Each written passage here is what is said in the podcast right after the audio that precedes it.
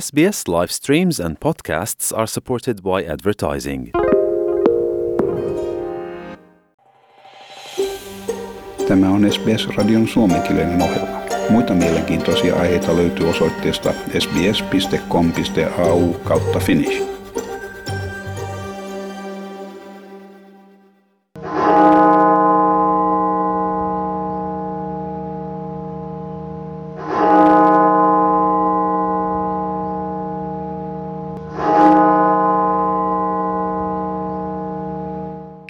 Washington National Cathedral-kirkon löi 900 kertaa muistuttaessaan ihmisiä synkästä merkkipaalusta, niistä 900 000 henkilöstä, jotka ovat tähän saakka menettäneet henkensä Yhdysvalloissa COVID-19.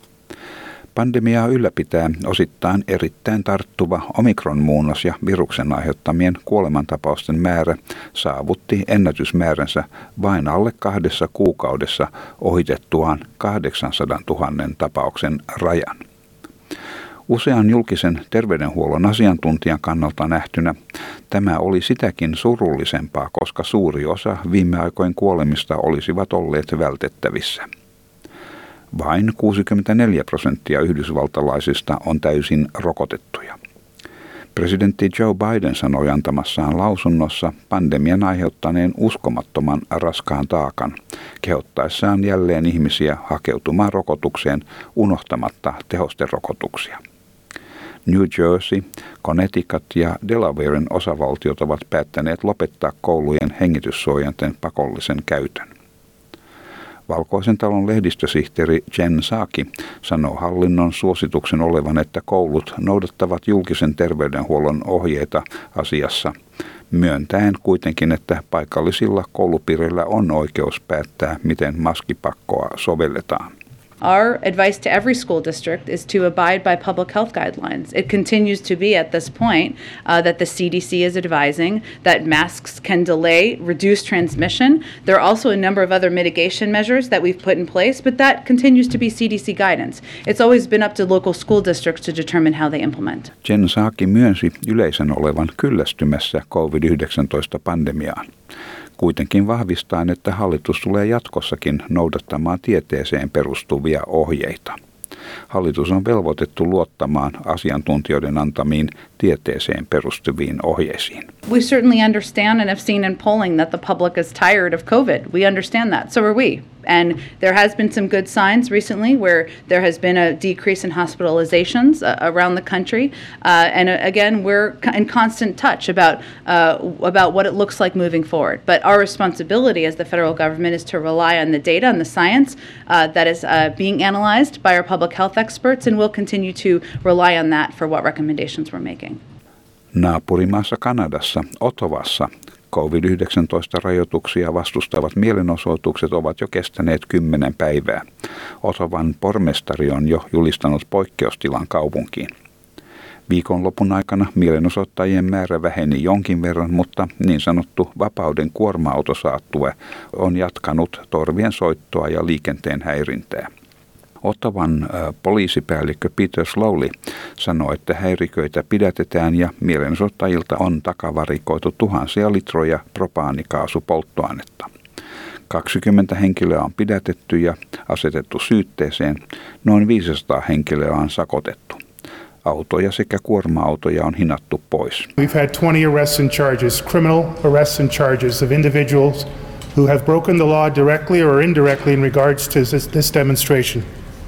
We've issued over 500 tickets to those individuals who've come here, mostly in conveyances, trucks, SUVs, cars, for unlawful conduct, bylaws, provincial offenses, and criminal code offenses. We have towed vehicles and we have towed trucks. Kanadassa on todettu yli 3,1 miljoonaa tapausta ja vain 78 prosenttia väestöstä on täysin rokotettuja.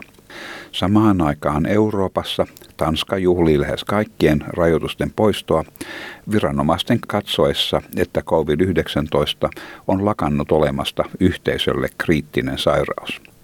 Tämän seurauksena covid-passia ja hengityssuojaimia ei enää tarvita mentäessä ravintolaan, konserttiin tai muuhun julkiseen tilaisuuteen.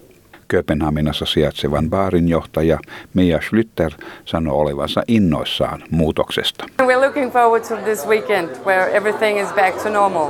It's been two years, so it's we don't even know how to do it. no mouthpiece. That's almost the best part. we can dance again. We can be out late. No restrictions for closing hour. Um, and we can be as much as people I would like in the room. And we can have live music, of course. And that starts now. Viime viikolla myös Ruotsi ilmoitti päättävänsä COVID-19-rajoituksensa maan pääministerin Magdalena Anderssonin sanoessa pandemian saavuttaneen uuden vaiheen, mukaan lukien, että nyt sairaudesta tiedetään entistä enemmän. Tässä Magdalena Andersson tulkin välityksellä. Och jag kan säga att det är, börjar bli dags att öppna upp Sverige. I can say it is time to open up Sweden again. The reason for today's message is that while the pandemic is not over, it has entered an entirely new phase. Overall, with our improved understanding of the disease, the pressure on the healthcare system relative to the spread of the infection, and the sharply rising vaccination rates, this allows us to open up society, not least to everyone vaccinated. The message today is therefore that restrictions are dropped from the 9th of February. And at the same time, we urge all employers who have staff working at home to plan for a gradual return to the workplace. Karin Tegmark Visel, joka johtaa maan terveydenhuoltojärjestöä, kannattaa päätöstä, mutta ei ole valmis sanomaan maan saavuttaneen lauma-immuniteettiä. Herd immunity is a, is a difficult concept and um, various people put different uh, interpretations into that concept. But if you look to society, how well can society protect itself from the disease? We have reached a point where we have a situation where we believe that society can manage the situation with the high uh, level of immunity that we now have.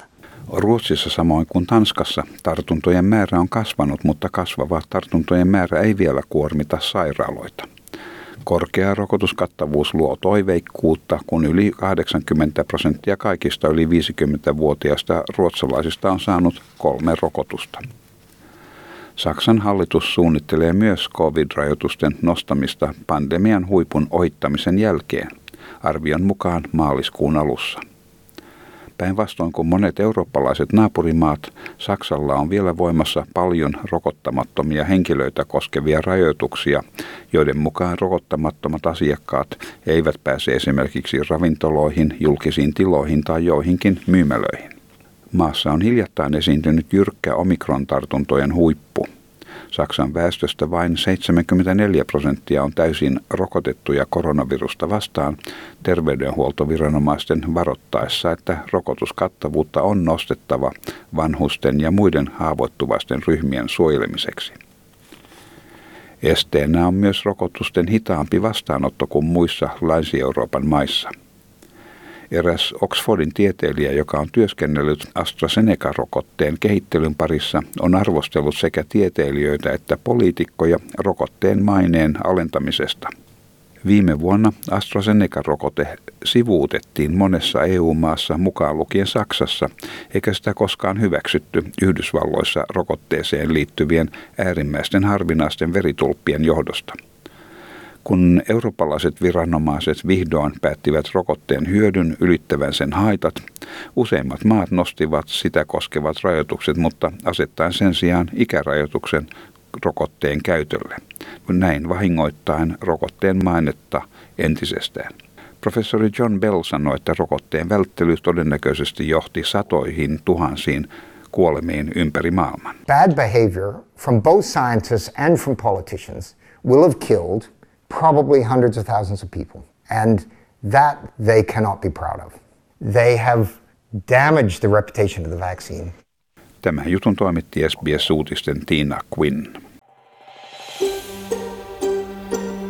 Haluatko kuunnella muita samankaltaisia aiheita? Kuuntele Apple, Google tai Spotify podcasteja tai muuta suosimaasi podcast-lähdettä.